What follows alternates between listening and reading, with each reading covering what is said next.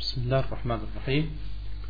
الحمد لله رب العالمين والصلاة والسلام على نبينا محمد وعلى آله وصحبه وسلم تسليما كثيرا.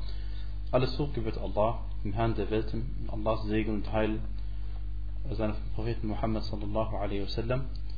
يقوم هاته سؤال نوين أنت كابيتل؟ آه، أنت كابيتل دسالب بل بزن امن اخم كابيتل دس كبيتس. وانت أنت كابيتل لوتت باب في أحكام صلاة العيدين. Ähm, und zwar geht es um die Regelungen über, das, über die beiden Eid-Gebete, über die beiden Festgebete. Äh, zunächst einmal äh, diese beiden Eid-Gebete ähm, sind äh, unter Übereinkunft der, der Muslime, das ist gesetzlich, dass man sie verrichtet.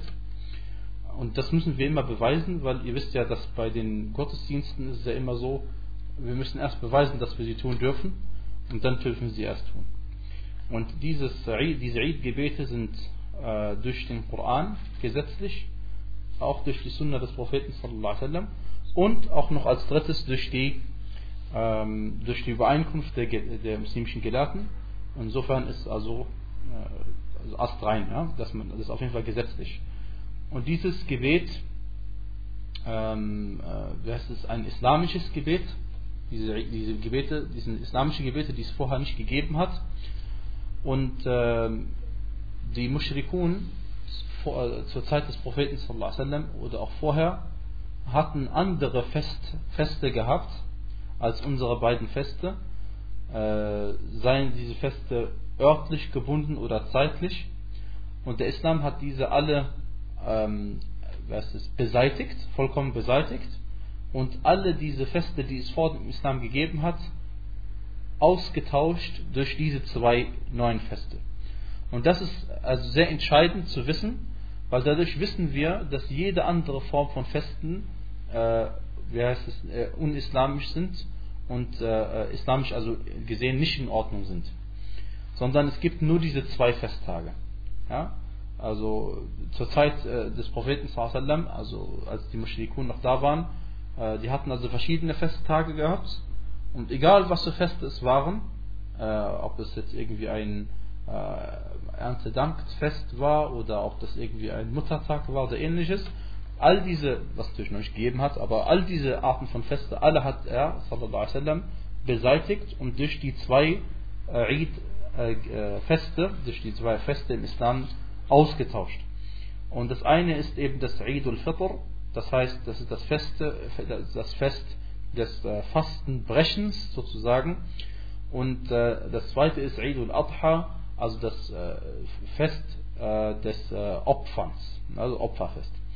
Und diese natürlich sind aus Dank, die, die machen diese Feste feiern wir aus Dank Allah subhanahu wa ta'ala gegenüber, weil an diesen zwei Festtagen zwei wesentliche Bestandteile der Religion, sogar zwei Säulen der Religion erfüllt wurden von den Muslimen, und zwar Einmal natürlich das Fasten von Ramadan und das zweite ist die Pilgerfahrt zum, äh, zum, zum, zur Kaaba. Und äh, das weist auch darauf hin, dass die Muslime eine wirkliche Gemeinschaft bilden, äh, unabhängig von ihren Rassen und unabhängig von ihrer Hautfarbe und unabhängig von ihren Sprachen und unabhängig von ihren Nationalitäten und unabhängig von ihrem Aussehen, bilden sie alle eine große Familie. Denn wir feiern praktisch dieses Opferfest. Äh, an diesem Tag feiern wir oder freuen wir uns darüber, dass viele Muslime äh, die Pilgerfahrt zum äh, ehrwürdigen Haus vollzogen haben. Obwohl wir selbst nicht dabei gewesen sind. Ja? Aber trotzdem feiern wir dieses, diesen Tag durch bestimmte Gottesdienste, unter anderem eben dieses Eid-Gebet. Äh, es ist überliefert, dem Propheten sallallahu alaihi wasallam, dass er, als er nach Medina kam, ähm, die, die Leute von Medina auch zwei Feste hatten. Und dann sagte er, sallallahu alaihi wasallam, قد أبدلكم الله بهما خيرا منهما يوم النحر ويوم الفطر. Allah hat euch diese beiden ausgetauscht durch zwei noch bessere Tage, und zwar das Opferfesttag, der Opferfesttag und der Fastenbrechtfesttag.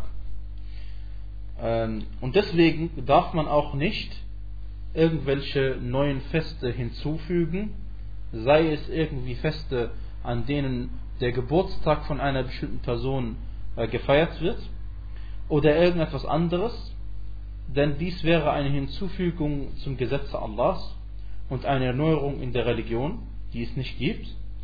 Des Weiteren wäre es eine, ein Widerspruch oder eine Zuwiderhandlung äh, gegenüber der Sunna des Gesandten sallallahu alaihi wasallam und es wäre eine Nachahmung der Ungläubigen äh, und das ist ja auch gerade der Fall bei den Leuten, die äh, zum Beispiel den, den, Geburtstag des Propheten sallallahu alaihi feiern, weil da haben wir genau diese Nachahmung, denn wer, wer feiert äh, in, von den heutigen Gemeinschaften auf der Welt äh, den Geburtstag ihres Propheten, außer äh, leider einigen Muslimen? Die Christen, ja, an Weihnachten, das feiern sie ja gerade. Und wer das macht, also der feiert sich genauso wie die Christen, macht es ihnen nach, ja. Und weder Isa hat das gefeiert, noch hat Muhammad seinen Geburtstag gefeiert, ja. Aber die Leute machen es trotzdem. Ähm, und die, äh, egal wie diese Feste heißen, ist völlig egal. Ne? Ob es zum Beispiel äh, Tag, äh, zum Beispiel äh, AIDS-Tag ist oder egal wie man sie nennt, ja, es spielt keine Rolle, der Tag, an dem äh, die Opfern von irgendeinem Krieg gedacht wird oder sonst irgendetwas. Ja? All dieses hat, also, äh, hat mit unserer Religion gar nichts zu tun, sondern gehören zur ähm, Gewohnheiten der Jahiliyyah. Und äh, Nachahmung von den äh, von, von, von, von, ungläubigen Menschen und äh, Nachahmung ja, eben von, von diesen. Und der Prophet sallallahu sagte in einem unmissverständlichen Hadith, man tashabbaha biqawmin minhum. Wer, zu, wer einem Volk ähnelt, gehört zu ihnen. Und er sagte sallallahu alaihi wasallam, inna ahsan al-hadithi kitabullah wa khayr al-hadi hadi Muhammad sallallahu alaihi wasallam وشر, وشر الأمور محدثاتها وكل بدعة ضلالة.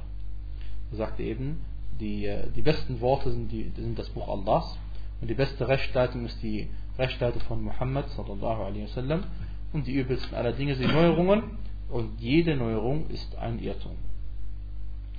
Und deswegen bitten wir Allah subhanahu wa ta'ala, dass er uns immer die Wahrheit als Wahrheit zeigt und uns auch den Erfolg verleiht, dass wir ihr folgen und äh, bitten ihm, dass er uns die Falschheit als Falschheit zeigt, sodass er und dass er uns auch den Erfolg verleiht, dieser Sache aus dem Weg zu gehen. Warum heißt Eid Eid? Im Arabischen äh, kommt es vom Wort Aada. Aada heißt zurückkehren und weil es eben ein Tag ist, der jedes Jahr zurückkehrt zu den Menschen äh, oder zwei Tage, die jedes Jahr äh, zu den Menschen zurückkehren und wieder äh, Glück und Freude mit sich bringen und Allah subhanahu wa ta'ala an diesen Tagen immer wieder äh, äh, Gutes für seine Diener mitbringt, indem er eben ihr Fasten und ihre Hajj und andere Wohltaten annimmt. Äh, der Beweis aus dem Koran, dass das Eid-Gebet, worum es hier geht, äh, gesetzlich ist, ist, dass der Allah subhanahu wa ta'ala sagte in einem Vers, den wir eigentlich alle auswendig können, aber das ist halt immer die Sache. Ne? Es ist ein Unterschied, ob man etwas auswendig kann oder ob man auch weiß, was sich aus diesem Vers ergibt an, an, an Gesetzen. Und zwar ist es ganz einfach die Aussage Allahs, Fasalli li rabbika wanhar. So bete äh, zu deinem Herrn und opfere. Und äh, ebenfalls, äh, das insofern bezieht sich auf äh, Eid al-Adha, das Opferfest. Und ebenso sagte Allah subhanahu wa ta'ala, قَدْ أَفْلَحَ مَنْ تَزَكَّى وَذَكَرَ اسْمَ رَبِّهِ فَصَلَّى der von einigen Gelehrten äh, so ausgelegt wird, dass eben äh, erfolgreich wird sicherlich derjenige sein, der sich reinigt oder der Zakah gibt. Tazakka. Ja? Ihr wisst ja, dass äh, Zakah das kommt, hat zwei ursprüngliche Bedeutungen. Einmal äh, das äh, Vermehren und deswegen wissen wir, jemand, der spendet oder Zakat zahlt, sein Vermögen wird niemals weniger werden. Ja? Darauf, der, der Prophet hat sogar geschworen bei Allah, dass das so der Fall ist. Und äh, zweitens, Zakat bedeutet auch die Reinigung. Ne? Also, und eben Zakah im, im, gesetzlichen Sinne bedeutet eben das äh, Spenden nach bestimmten Regeln. Und äh, Allah sagte, erfolgreich wird sicherlich derjenige sein, der sich läutert, indem er zum Beispiel sein Zakat zahlt, wo und seines und äh, des Namens seines Herrn gedenkt äh, und so betet er und das ist eben das, das Gebet. Und der Prophet sallallahu alaihi wasallam und auch die Khulafa, die Kalifen nach ihm, haben dieses Gebet regelmäßig verrichtet. Was ist das Urteil über dieses Gebet? Äh, offensichtlich das Urteil über dieses Gebet, dass es äh, Fardu Ain ist, das heißt eine individuelle Pflicht ist, das ist für jeden Menschen äh, Pflicht, äh, weil der Prophet sallallahu alaihi wasallam äh, hat sogar, also nicht nur die Leute aufgefordert, am Eid-Gebet teilzunehmen, sondern er hat auch, und das würde ja schon reichen als Pflicht, weil grundsätzlich gilt, dass ein Befehl eine, äh, eine Pflicht impliziert, eine Pflicht beinhaltet, also Wajib ist, es sei denn, es gibt irgendwelche Texte, die auf das Gegenteil hinweisen. Ja? Und der Prophet sallallahu alaihi wasallam hat sogar denjenigen Frauen, äh, den Frauen gesagt, dass sie am Eid-Gebet teilnehmen sollen. Und äh, die Frau normalerweise muss ja nicht am, am äh, Gemeinschaftsgebet teilnehmen in der Moschee. Ja? Und äh, sie sollten teilnehmen und äh, er sagte aber zu ihnen, dass sie natürlich keine ähm, äh, parfümierten Kleider, sie dürfen sich nicht parfümieren, äh, sodass sie gerochen werden und sie dürfen natürlich auch nicht äh, Kleider anziehen, die äh, irgendwie den Blick auf sich werfen, äh, auf sich ziehen. Und er sagte sallallahu alaihi wasallam, tafilat. Das heißt, die sollen unparfümiert äh, hinausgehen zum, zum Eid-Gebet. وَيَعْتَزِلْنَ الرِّجَالِ und sie sollen sich abseits halten von den Männern. وَيَعْتَزِلُ الْحِيَّضْ الْمُصَلَّى und diejenigen Frauen, die ihre Periode haben, sollen sich vom Gebetsplatz am Eid eben entfernen. Ja? Weil, ein, äh, weil ihr wisst ja, dass der Junub und der Ha'ad betreten nicht die Moschee.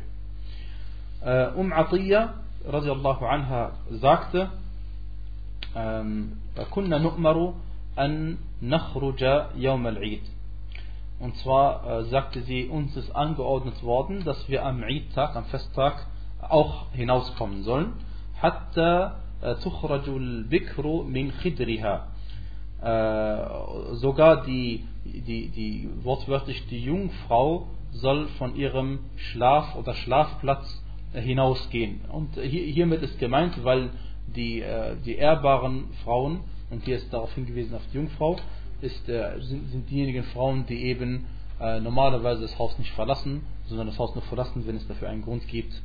وحتى تخرج الحيض und auch die menstruierenden Frauen sollten mitkommen zum Eid-Gebet فيكن خلف الناس und so, und so sollten sie hinter den Leuten sein, klar, weil sie können ja nicht am Gebet teilnehmen فيكبرن بتكبيرهم ويدعون بدعائهم يرجون بركة ذلك اليوم وطهرته ähm, sie sprechen den Takbir genauso wie die anderen den Takbir sprechen und sprechen äh, Bittgebete mit den anderen mit und äh, sie, sie, sie erwünschen sich den Segen dieses Tages und dessen Reinheit. Ähm, wenn man zum äh, Eid-Gebet geht, oder das, äh, dann, dann ist es eine Sunna des Propheten sallallahu gewesen, dass man einen Weg zum Gebetsplatz einschlägt und bei der Rückkehr einen anderen Weg wieder einschlägt. Das heißt, dass man nicht den gleichen äh, Rückweg nimmt wie der Hinweg, den man genommen hat. Und äh, die Gelehrten sagen, eine Weisheit, die dahinter stecken könnte, ist, dass er, sallallahu alaihi wasallam, natürlich dadurch, dass er einen anderen Weg einschlägt, also einen Weg hin, den anderen zurücknimmt, äh, mehr Leute trifft und dadurch mehr Leuten eine Freude bereitet. Denn ihr wisst, was für eine Freude es ist, mit Sicherheit, mit Sicherheit den Propheten sallallahu sehen zu dürfen. Ja? Und äh, ein anderer Grund ist, man sagt, dass man dadurch, dass äh, man einen anderen Weg geht, ähm, vielleicht irgendwelche äh, irgendwelchen muslimischen Geschwistern helfen kann, die man sieht, die irgendwie Hilfe benötigen. Und eine andere Weisheit ist, dass man eben, ihr wisst, dass am jüngsten Tag alles bezeugen wird, äh, was deine guten Taten bezeugt hat. Und wenn du Adhan gemacht hast, dann wird alles, was dein Adhan gehört hat, für dich bezeugen am jüngsten Tag, dass du den Adhan gemacht hast. Und ebenso wird die Erde, auf der du gelaufen bist, bezeugen, dass du auf ihr zur Moschee gelaufen bist. Ja? Und, äh, und derjenige, der uns hat sprechen lassen, wird die anderen Dinge, die jetzt nicht sprechen können, auch sprechen lassen. Und Allah subhanahu wa ta'ala ist eben zu allen Dingen mächtig. Ähm, bei diesem, dieses, dieses Eid-Gebet gehört zu den, ähm, zu denjenigen Dingen im Islam, die darauf hinweisen, dass die Muslime überhaupt vorhanden sind an diesem Ort. Genauso wie der Adhan. Äh, wenn der Adhan, also besonders damals war das ein Indiz, wenn der Adhan nicht vorhanden war, dann war das äh, ein Indiz dafür, dass da keine Muslime da sind. Ja, wenn, wenn, wenn niemand zum Gebet ruft, das heißt, es sind keine Muslime da. Und ebenso das Eid-Gebet. Das Eid-Gebet gehört zu den offensichtlichen Ritualen äh, der Muslime und äh, zu den Sha'air ad-Din, die man auf keinen Fall unterlassen darf. Äh, dieses Eid-Gebet, wenn man, äh, wird in der Regel verrichtet an einem Ort, der äh, unter freiem Himmel ist. Das hat, hängt damit zusammen, dass, die, dass normalerweise die Moscheen nicht ausreichen, um das Eid-Gebet darin zu verrichten. Und deswegen verrichtet man das Eid-Gebet außerhalb und das ist besser, als es in der Moschee zu verrichten. Und äh, auch der Prophet sallam, bei seiner Moschee in Medina gab es einen Ort neben der Moschee, wo man sich getroffen hat, um das Eid-Gebet dort zu verrichten.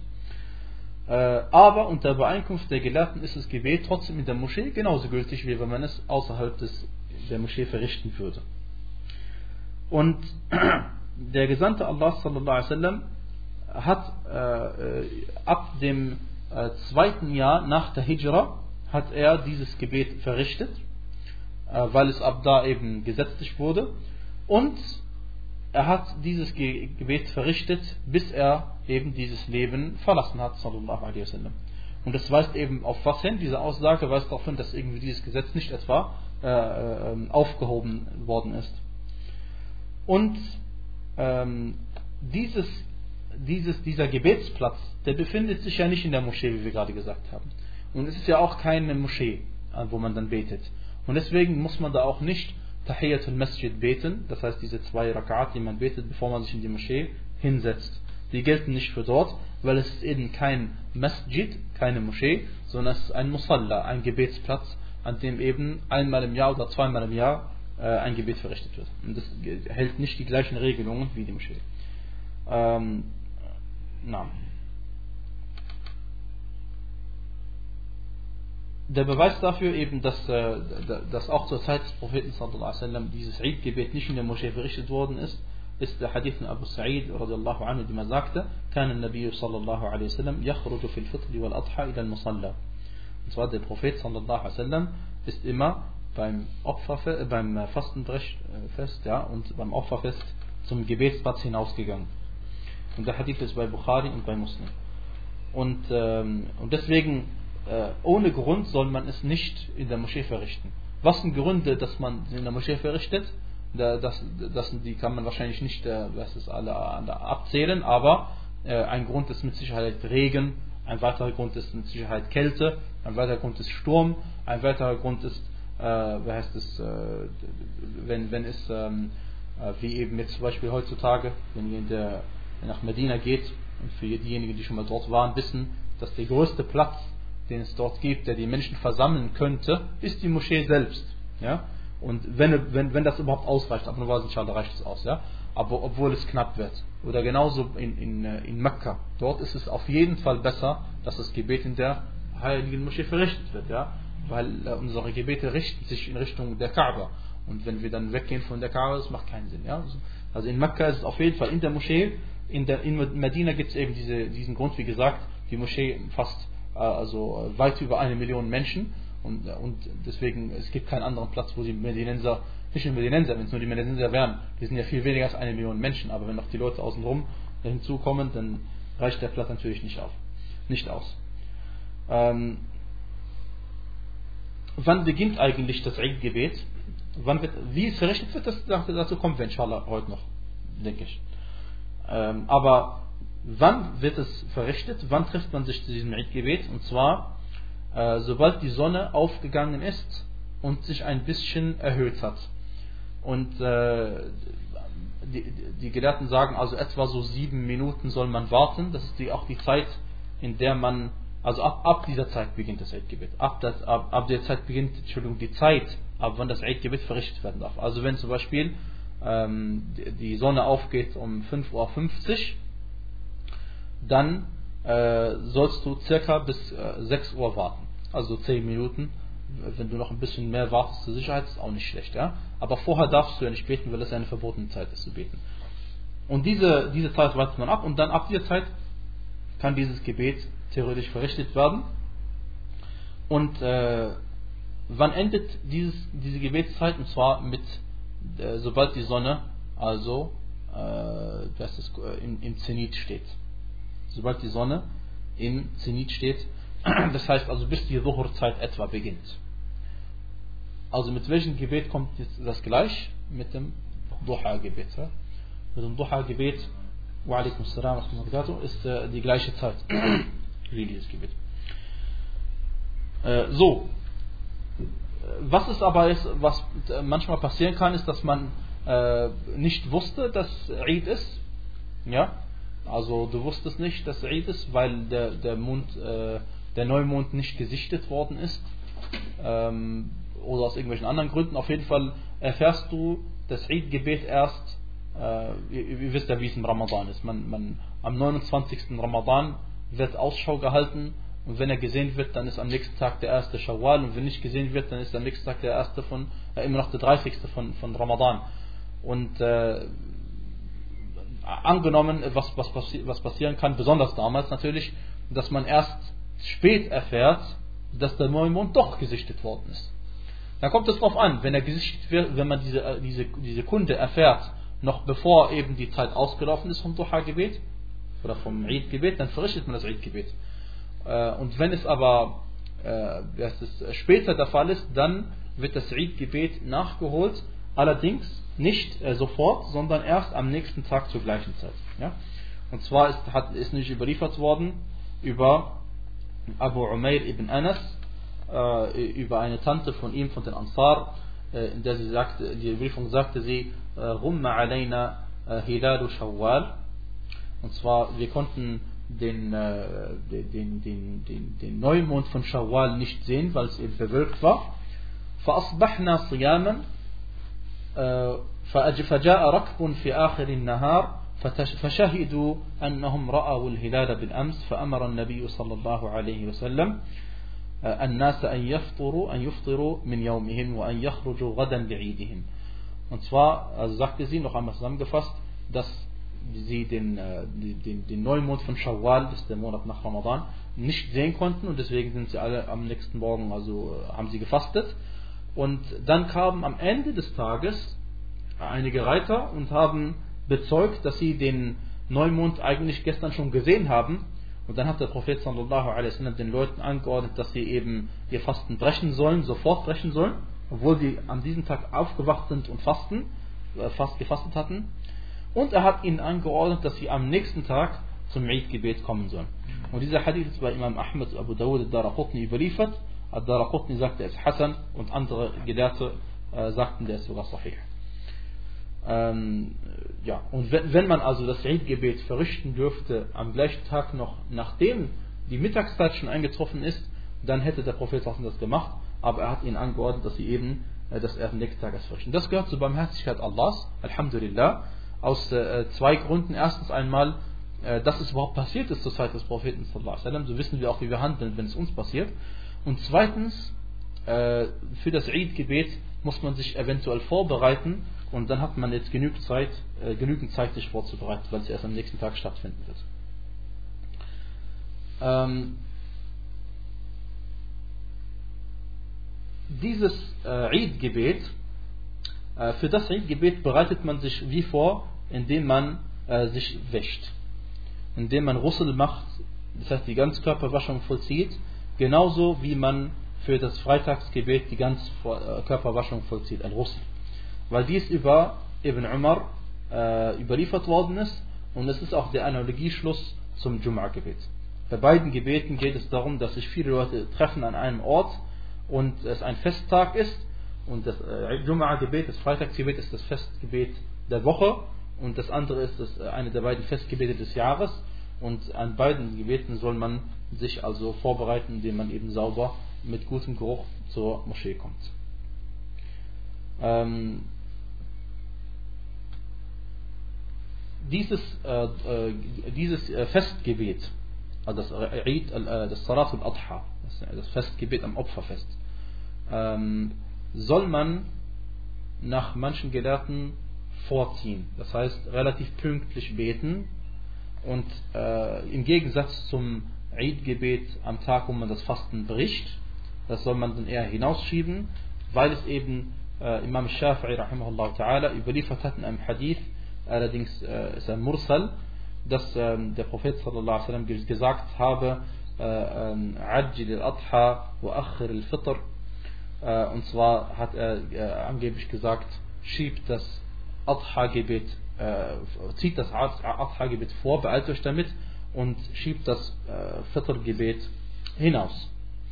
Äh, und äh, eine Weisheit, die dahinter stecken könnte, ist, dass man, ihr wisst ja, beim Adha-Gebet äh, befrecht man das Gebet und dann was machen die Leute danach? Einige, die gehen Opfer. Ja? Und da braucht man eben Zeit dafür dass man eben die Leute nicht davon abhält. Und beim anderen ist es, gibt keinen Grund, warum man sich jetzt so beeilen sollte, also kann man es auch ein bisschen hinausschieben. Ja?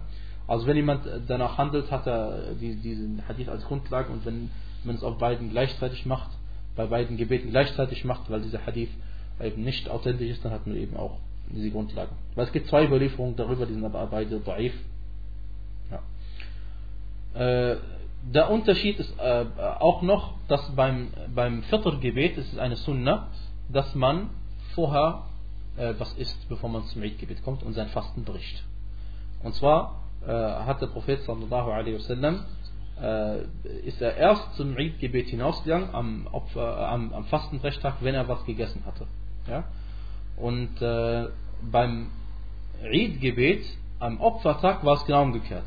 Er hat erst was gegessen, nachdem er geopfert hat. Und der Hadith ist bei Ibn Majah und Ibn Khuzaymah. Und das ist sahih.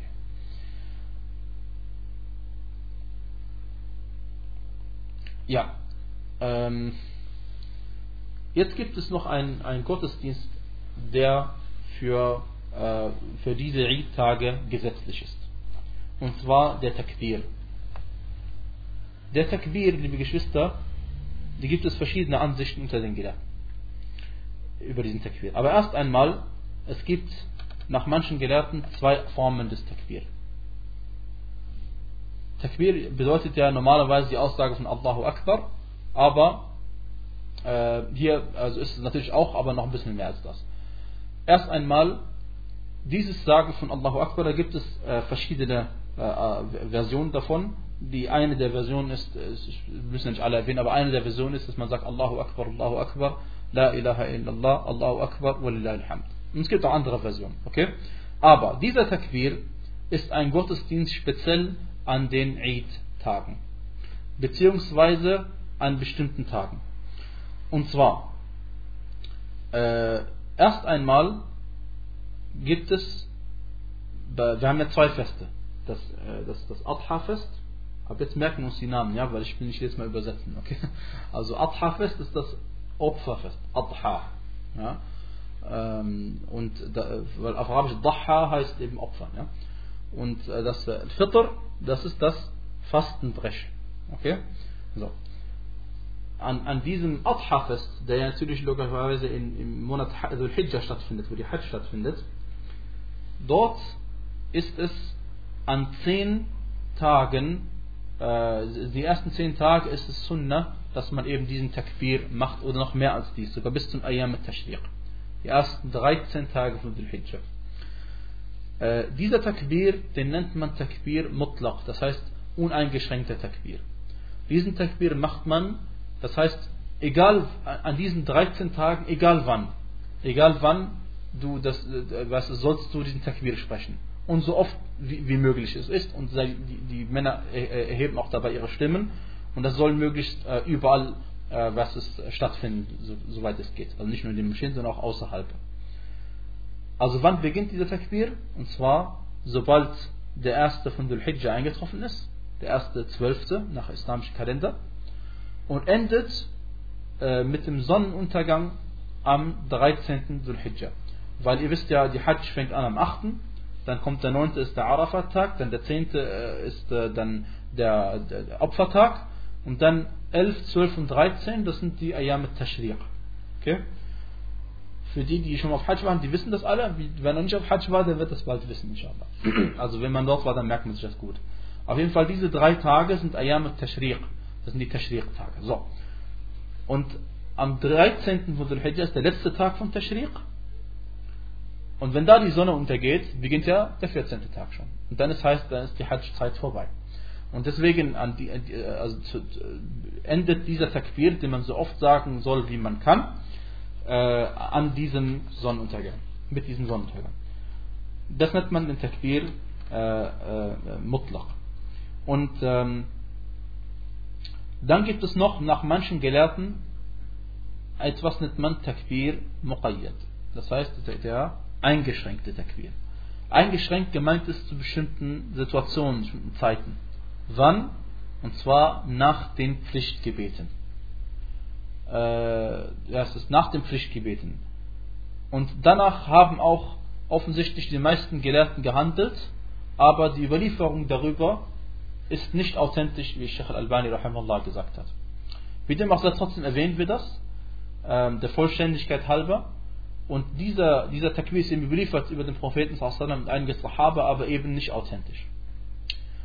Und dieser Takbir beginnt wann? Takbir al-Muqayyad, dieser eingeschränkte, der beginnt mit äh, dem äh, Fajr des Arafat-Tags. Mit dem Fajr des Arafat. Das heißt, also, das heißt, das erste Mal beginnt man, äh, nachdem man das, das Morgengebet verrichtet hat am Arafat-Tag, am 9. Dhul-Hijjah.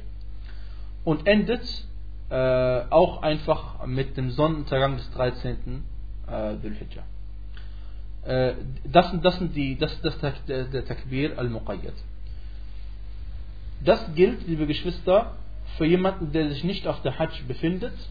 Allerdings jemand, der sich auf der Hajj befindet, der ist ja eigentlich die ganze Zeit beschäftigt mit der Talbiyah. لبيك اللهم لبيك لبيك لا شريك لك لبيك إن الحمد والنعمة لك والملك لا شريك لك Mit diesem Ausspruch ist er beschäftigt statt dem Takbir. Und der Prophet sallallahu alaihi wasallam ähm, hat äh, das ist diese Talbiyah so lange gesprochen, bis wann? Bis er den großen Steinhaufen beworfen hat, also Jamratul Aqaba. Äh, ihr wisst ja, am Eid-Tag bewirft man eben diesen großen Steinhaufen und an den drei Tashriq-Tagen die anderen drei, äh, oder alle drei. Und äh, der Prophet sallallahu alaihi hat diese Talbiyah gesprochen, bis er am Eid-Tag die Jamratul Aqaba beworfen hat. Und nachdem er ihn beworfen hat, hat er dann aufgehört mit der Telbia. Äh, oder besser gesagt, als er angefangen hat, ihn zu werfen, hat er aufgehört mit der Telbia.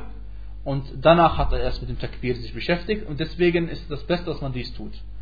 Aber wenn man als Hajji äh, oder Hajj den Takbir schon vorher spricht, so ist es auch überliefert worden über einige Sahaba und also auf jeden Fall kein, kein Vergehen.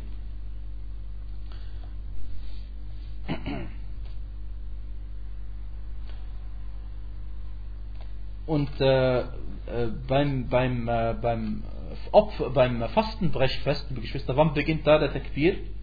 Ja, der beginnt natürlich dann, sobald man weiß, dass äh, überhaupt fest ist. Und man weiß ja nicht, ob am nächsten Tag fest ist, bis man den Neumond gesehen hat oder erfahren hat, dass er da war. Und dann beginnt man mit diesem Takbir und der endet wann? Der endet dann, sobald der Imam äh, äh das, das Eid-Gebet beginnt. Und dann ist es also dann vorbei. An diesem Eid-Tag soll man äh, sich früh zur Moschee begehen. Denn der Prophet sallallahu alaihi wasallam kana idha kharaja ila al-Eid fa awwalu shay'in yabda'u bihi as-salah. Und zwar ist es bei Bukhari und bei Muslim überliefert, dass der Prophet sallallahu alaihi wasallam, wenn er zum Eid-Gebet hinausging, hat er zuerst mit dem Gebet angefangen. Äh, das bedeutet automatisch, dass die Leute schon da waren. Und deswegen äh, soll man, ist es eine Sünde, dass man sich früh zum Eid-Gebet begibt. Und man soll seine schönsten und besten Kleider an diesem Tag anziehen, weil Jabir ibn Abdullah radiallahu anhu überliefert hat und sagte, كانت للنبي صلى الله عليه وسلم حلة يلبسها في العيدين ويوم الجمعة. Und zwar äh, ist überliefert bei Ibn Khuzaymah in seinem Werk, äh, dass der Prophet sallallahu alaihi wasallam äh, ein Gewand hatte, das er an den beiden Eid-Tagen immer anzuziehen pflegte und auch am äh, Freitag. Und äh, ebenfalls ist überliefert über Abdullah ibn Umar, der Sohn von Umar ibn Khattab, anhu, dass er an diesen beiden Eid-Tagen die besten seiner Kleider angezogen hat. Und das ist bei äh, Al-Bayhaqi überliefert und Sheikh Al-Fawzan sagte, der Isnad ist Jayyid.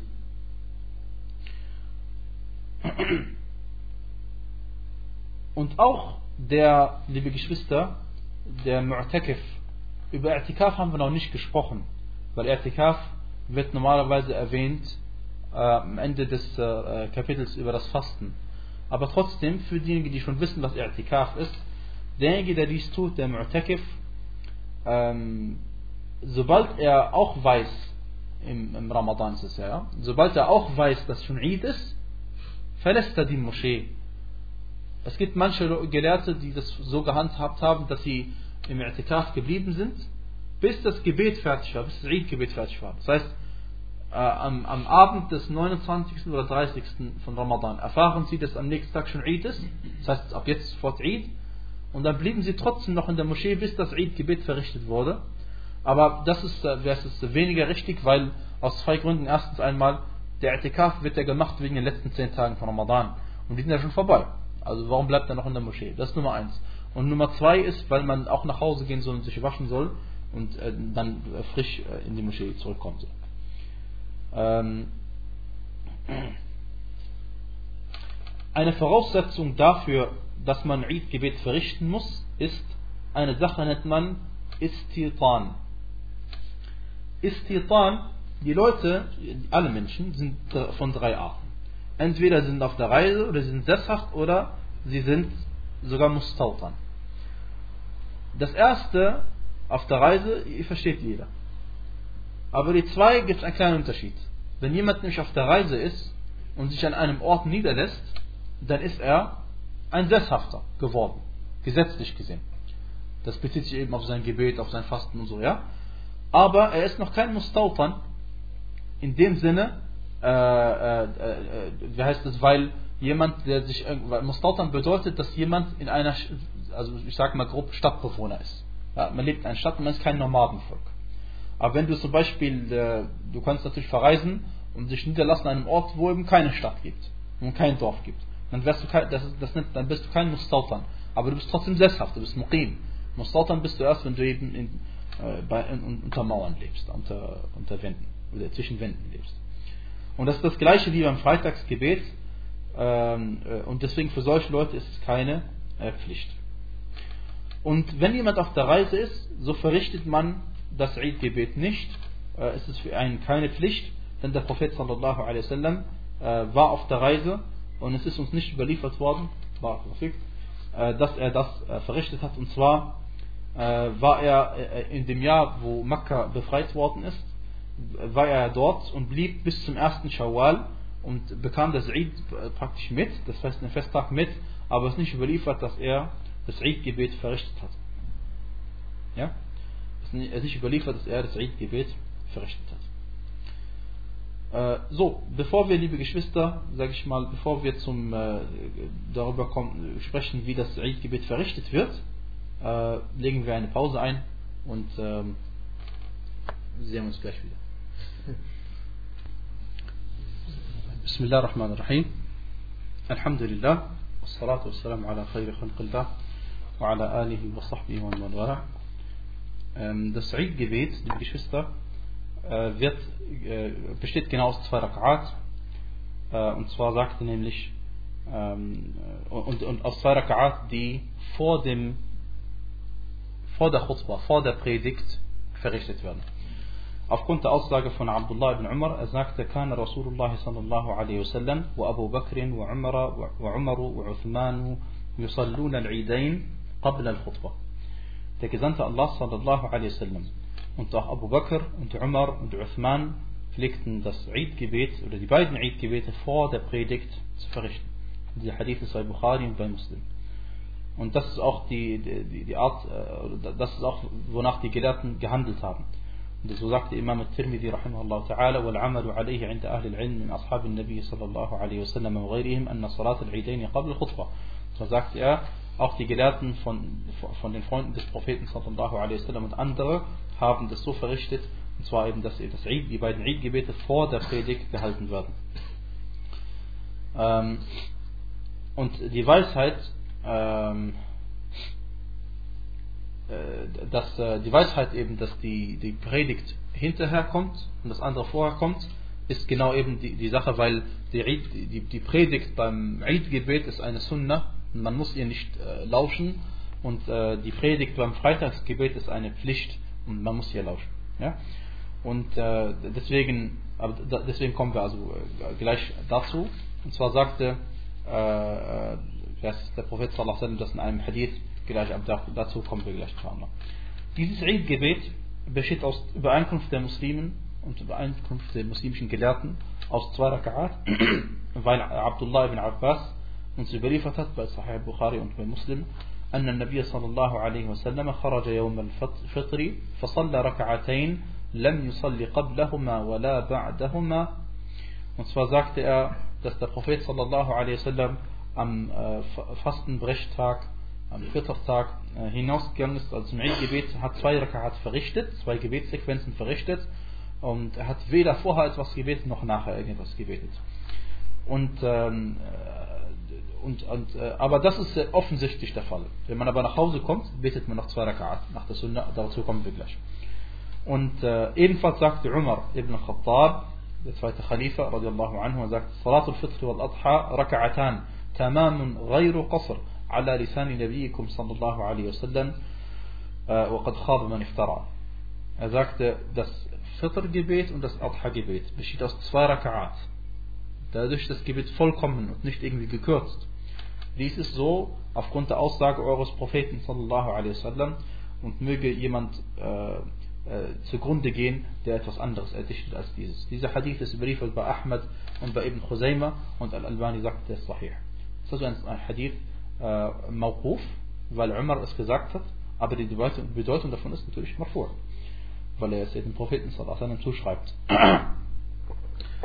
Dieses Eid-Gebet, äh, dafür gibt es keinen Adhan und keine Iqama, äh, weil, äh, wie heißt es, Jabir ibn Abdullah radiallahu anhu uns überliefert hat, ähm, bei Sahih Muslim, er sagt, صليت مع النبي صلى الله عليه وسلم العيد غير مرة ولا مرتين فبدأ بالصلاة قبل الخطبة بغير أذان ولا إقامة Und zwar sagte Jabir ibn Abdullah, er ist ein Freund des Propheten, einer von denjenigen, die uns viele Hadithe über ihn überliefert haben. Er sagte, ich habe das Eid-Gebet mit dem Propheten nicht nur einmal oder nur zweimal verrichtet. Ähm, er hat immer mit dem Gebet noch vor der Khutbah angefangen äh, und ohne Adhan und ohne Iqama. Wie wird das Gebet an sich dann noch des Weiteren verrichtet? Und zwar äh, beginnt man am Anfang den Gebet mit Takbir, mit Allahu Akbar, wie das andere äh, rituelle Gebet ebenfalls. Und dann sagt man Al-Istiftah und danach, noch bevor man A'udhu Billahi Minash Shaitanir Rajim sagt und anfängt zu lesen, fügt man noch weitere sechs Takbirat hinzu, sodass es insgesamt sieben Takbirat sind. Und zwar sagt man also Allahu Akbar und dann noch weitere sechs Takbirat hinzu. Der erste Takbir ist aber äh, Fard und ist auch äh, ohne ihm würde das Gebet gar nicht anfangen. Ihr wisst ja, durch den ersten Takbir tritt man ins Gebet ein. Und die zweiten sechs Takbirat sind eine Sunnah. Äh, und äh, äh, na. Danach, äh, wie gesagt, äh, sagt man A'udhu Billahi min Shaitanir Rajim und beginnt dann zu lesen. Und die Isti'ada macht man vorm Lesen logischerweise, weil die Isti'ada hat mit dem Lesen zu tun und nicht mit dem Istiftah. Und äh, danach, wenn man erst zur zweiten Raka'a kommt, beim Aufstehen sagt man ja wieder Allahu Akbar, beim Aufstehen, und danach spricht man noch weitere fünf Takbirat. Ja? Und somit sind es insgesamt zwölf, also je nachdem wie man es zählt natürlich, ja. Also sieben am Anfang, eins plus sechs, und danach steht man auf, normale Takbir, und dann wenn man steht, sagt man weitere fünf Takbirat. Und äh, dies ist eben äh, über, über, über äh, den Propheten sallallahu alaihi wasallam überliefert. Und es gibt auch noch andere Überlieferungen darüber. Und deswegen sagte Imam Ahmad rahimahullah, اختلف أصحاب النبي صلى الله عليه وسلم في التكبير وكلها جائز. Er sagt, die, die Freunde des Propheten sallallahu hatten verschiedene Ansichten über den Takbir und alle diese Formen sind erlaubt. Also jede Form, die irgendwie authentisch überliefert ist über sie, ist erlaubt. Äh, wie ist es, hebt man die Hände bei, bei diesem Takbir? Es ist uns nicht über den Propheten sallallahu authentisch überliefert, aber über Abdullah ibn Umar und über seinen Vater Umar ibn Khattab ist überliefert, dass sie bei diesem Takbirat ihre Hände gehoben haben, genauso wie man am Anfang des Gebetes seine Hände hebt. Wenn man dies also tut, ist gut, und wenn man es hinterlässt, ist auch nicht äh, schlimm, weil es eben, äh, dass es Mawquf ist. Was sagt man zwischen diesen Takbirat? Zwischen diesen Takbirat kann man folgendes sagen, also man sagt Allahu Akbar und dann, bevor man das nächste Allahu Akbar sagt, kann man folgendes sagen. Allahu Akbar kabira, walhamdulillahi kathira, wa subhanallahi bukratan wa asila, ala Muhammadin nabi wa alihi wa sallim tasliman kathira. Warum? Weil Uqba ibn Amr radiallahu anhu uns überliefert hat, dass er, dass er Abdullah ibn Mas'ud, der gelehrte Freund des Propheten sallam, gefragt hat, was man zwischen den Takbirat sagen soll. Und dann sagte er, Yahmudullah wa yuthni alayhi wa yusalli ala nabi sallam. Und zwar man soll Allah loben und ihn rühmen und den, den, den Friedensgruß über den Propheten sallallahu alaihi wasallam aussprechen. Und dieser Hadith ist in Al-Mu'jam al-Kabir und anderen. Und Al-Albani sagt, er ist sahih. Das ist ein Hadith äh, Mawquf. Ja? Und, äh, und, und ähm, Hudayfa radiallahu anhu sagte, Sadaqa Abu Abdurrahman. Und zwar, Abu Abdurrahman hat recht. Und Abu Abdurrahman ist eben Abdullah ibn Mas'ud, der gleiche. Und äh, deswegen, wenn man es sagt, ist gut. Und wenn man es unterlässt, ist auch nicht schlimm, weil es wie gesagt über, nicht über den Propheten überliefert worden ist. Äh, angenommen, du äh, sagst Allahu Akbar, Allahu Akbar, dann drittes Mal Allahu Akbar, viertes Mal Allahu Akbar, und dann schreit ein Kind, und dann vergisst du, welche Zahl du gerade gemacht hast. Und äh, das ist kein Problem, sondern wie die Grund, der allgemeine Grundsatz lautet immer, du baust, baust ihm auf Gewissheit auf. Ja? Bist du also nicht sicher, waren es drei oder vier Takbirat, die du gemacht hast, dann machst, gehst du von dreien aus und machst noch vier hinzu. Und wenn du nicht weißt, ob es fünf oder sechs waren, dann gehst du von fünf aus und machst noch zwei hinzu. Äh, und und äh, du musst nichts machen. Du musst nicht irgendwie nachher Sujud Sahu machen, wie wir über das Gebet gesprochen haben, weil das sind ja sowieso äh, Sunan und keine Wajibat und keine Arkan. Ähm, und und äh, auch wenn du zum Beispiel äh, ins Gebet reinkommst, oder angenommen du hättest, eine, du hättest diese Takbirat vergessen, auch kein Problem, die fallen einfach weg. Und angenommen, du kommst ins Gebet rein und der Imam liest schon die Fatiha, das heißt, er hat schon die Takbir alle gesagt, weil du zu spät bist. Äh, das Gebet findet nur einmal im Jahr statt oder zweimal und du bist halt dann zu spät, kann ja passieren. Auf jeden Fall, äh, du bist zu spät gekommen und äh, der Imam liest schon Koran, da fallen die Takbirat weg, ja, weil die, der Zeitpunkt ist weggefallen, also fallen auch die Takbirat weg.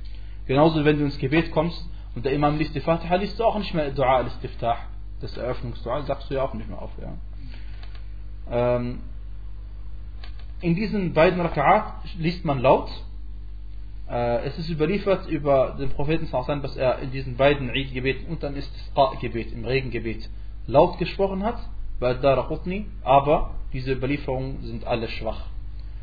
Äh, und was authentisch ist, ist folgendes, und zwar haben die Freunde des Propheten überliefert, dass er in der ersten Raka'a Sabbih Isma Rabbika al-A'la gelesen hat und in der zweiten Raka'a Al-Ataka Hadith al-Ghashiyah. Und das weist darauf hin, dass er auch laut gelesen hat, denn wie hätten sie es denn sonst gehört?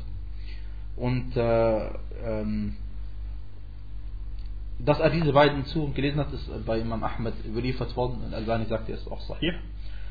Ähm, und, äh, aber trotzdem äh, haben sich die Gelehrten darüber geeinigt, oder sind die Gelehrten sich darüber geeinigt, dass man im Eid-Gebet laut liest und nicht leise. Überliefert ist auch, dass der Prophet sallallahu einmal in der ersten Rak'ah Surat Qaf gelesen hat, in der zweiten Surat Al-Qamar, in Sahih Muslim und anderswo. Wenn man dann das Gebet verrichtet hat, dann beginnt die Predigt. Die Predigt äh, besteht sie aus einer Predigt oder aus zwei. Am Freitag gibt es zwei Predigen immer. Und der Imam setzt sich kurz zwischendurch kurz wieder hin äh, es gibt darüber zwei Ansichten.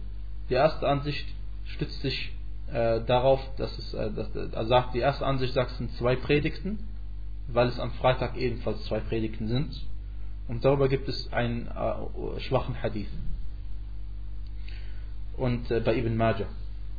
Und äh, die andere Ansicht sagt, äh, es, ist, es ist nichts darüber uns überliefert worden, äh, dass der Prophet sallallahu alaihi zwei Predigten gehalten hat am Eid-Gebet und deswegen machen wir nur eine, weil es nur eine gibt. Ja? Diese zwei Ansichten gibt es und alle haben also äh, ihre, ihre Grundlage.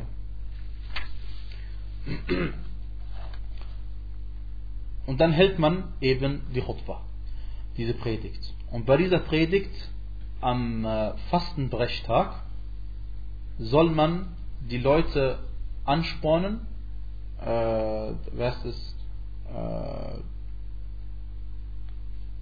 äh, äh, ja, an, also soll man die Leute daran erinnern, äh, unter anderem wäre eine Möglichkeit, die Leute daran zu erinnern, was für Gunsterweisung Allah subhanahu ihnen gegenüber gegeben hat.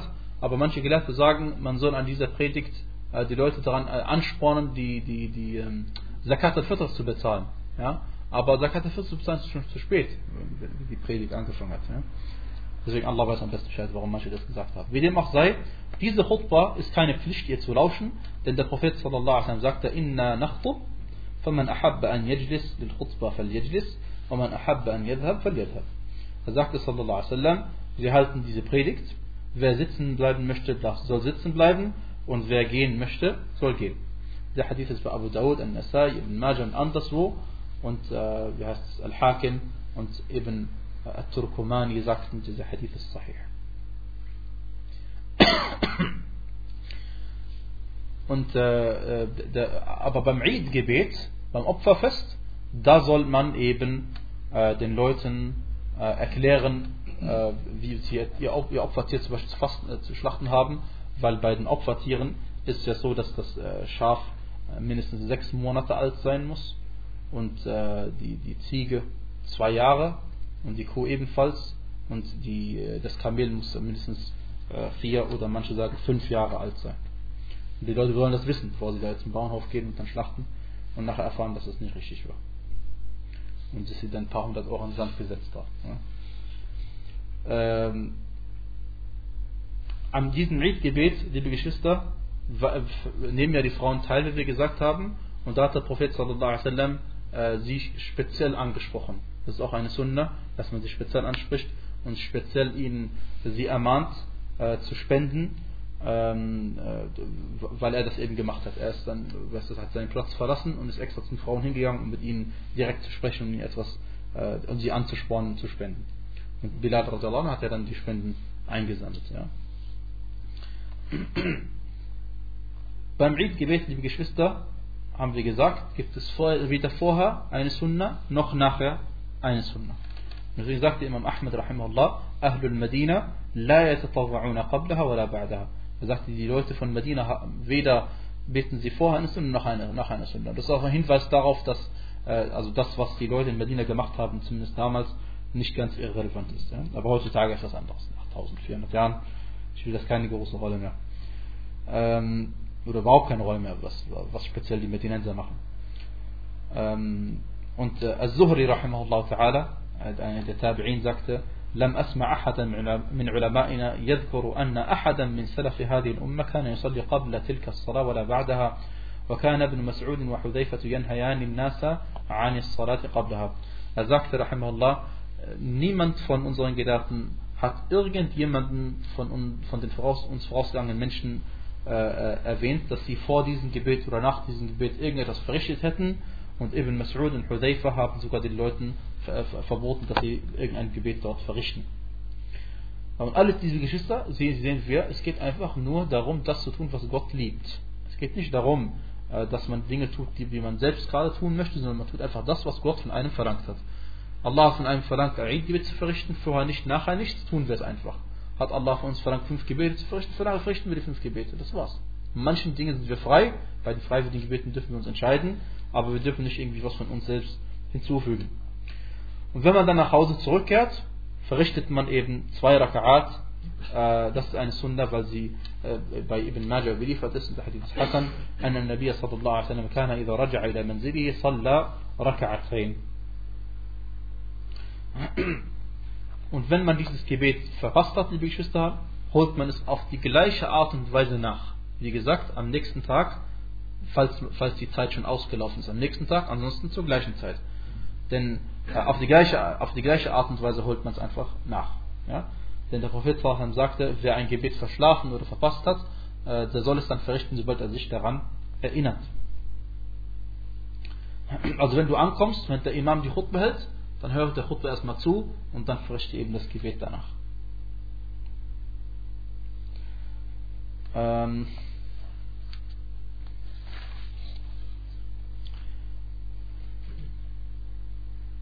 so, jetzt sind wir auch schon fast fertig. Ähm, und zwar, liebe Geschwister, äh, eine weitere Form des Takbir, also für die Leute, die sich interessieren, auch für die Beweise, was auch ganz wichtig ist. Und zwar äh, der Grund, warum wir Allahs viel gedenken an diesen zehn Tagen, ist, dass Allah subhanahu wa ta'ala sagte, وَذْكُرُ اللَّهَ fi ayyamin ma'dudat und zwar gedenkt Allahs an abgezählten Tagen oder an einer bestimmten Anzahl von Tagen und das sind eben diese zehn oder das sind diese drei äh, Ayyam al-Tashriq diese drei Tashriq-Tage an dem dieser Takbir äh, Sunnah ist dieser Takbir Mutlaq, der uneingeschränkte Takbir und es gibt eine weitere Form äh, es gibt eine Form die lautet Allahu Akbar Allahu Akbar La ilaha illallah Wallahu Akbar Walillahi alhamd das ist die erste die wir erwähnt haben es gibt noch andere und zwar äh, ist überliefert worden, Allahu Akbar Kabira, Allahu Akbar Kabira, Allahu Akbar wa Ajal, Allahu Akbar wa lillahi alhamd. Und Ikrima, äh, rahimahullah, der berühmte Schüler von Ibn Abbas, pflegt folgendes zu sagen, auch authentisch überliefert, Allahu Akbar wa Ajal, Allahu Akbar ala ma hadana. Äh, und es ist auch, ist es auch in Ordnung, dass man sich gegenseitig gratuliert, indem man zum Beispiel sagt, möge Allah dieses Gebet von dir annehmen. Denn es ist überliefert über äh, was ist, die Freunde des Propheten sallallahu alaihi wasallam أنهم إذا التقوا يوم العيد يقول بعضهم لبعض تقبل الله منا ومنك und zwar haben die Freunde des Propheten sallallahu wenn sie sich am Eid-Tag getroffen haben untereinander gesagt möge Allah von uns und von euch annehmen ja, der Hadith ist Hassan für sie überliefert worden an mehreren Stellen ähm, jetzt noch eine Kleinigkeit, die wir eigentlich schon mal erwähnt haben, aber für die, die ja beim Kapitel des Freitagsgebet vielleicht nicht anwesend waren. Und zwar sollte das Eid-Gebet am gleichen Tag stattfinden wie das Freitagsgebet, dann ist das äh, Eid-Gebet bleibt Pflicht und äh, äh das, das Jum'a-Gebet ist freiwillig dann für diejenigen, die am Eid-Gebet teilgenommen haben. Und ähm, es gibt es einige, noch ein paar, vier Fehler, die manche Leute machen am Eid-Tag. Und zwar, manche denken, dass besonders in der Eid-Nacht es Sunnah wäre, Gebete zu verrichten. Gebete zu verrichten, ist nicht der Fall. Manche denken auch, es ist besonders eine Sunnah am Freitag oder am Eid-Tag äh, zum Friedhof zu gehen. Das, das Besuchen des Friedhofs, dafür gibt es überhaupt keine speziellen Zeiten. Und äh, manche Leute verpassen gerade am Eid-Gebet ihre Gebete in der Moschee weil sie ausschlafen. Und äh, manche Frauen am Eidgebet machen sich besonders hübsch, weil sie denken, es ein Festtag ist und kommen dann eben parfümiert in die Moscheen, genau das, was eigentlich nicht beabsichtigt ist. وصلى الله وبارك على نبينا محمد وعلى آله وصحبه وسلم تسليما كثيرا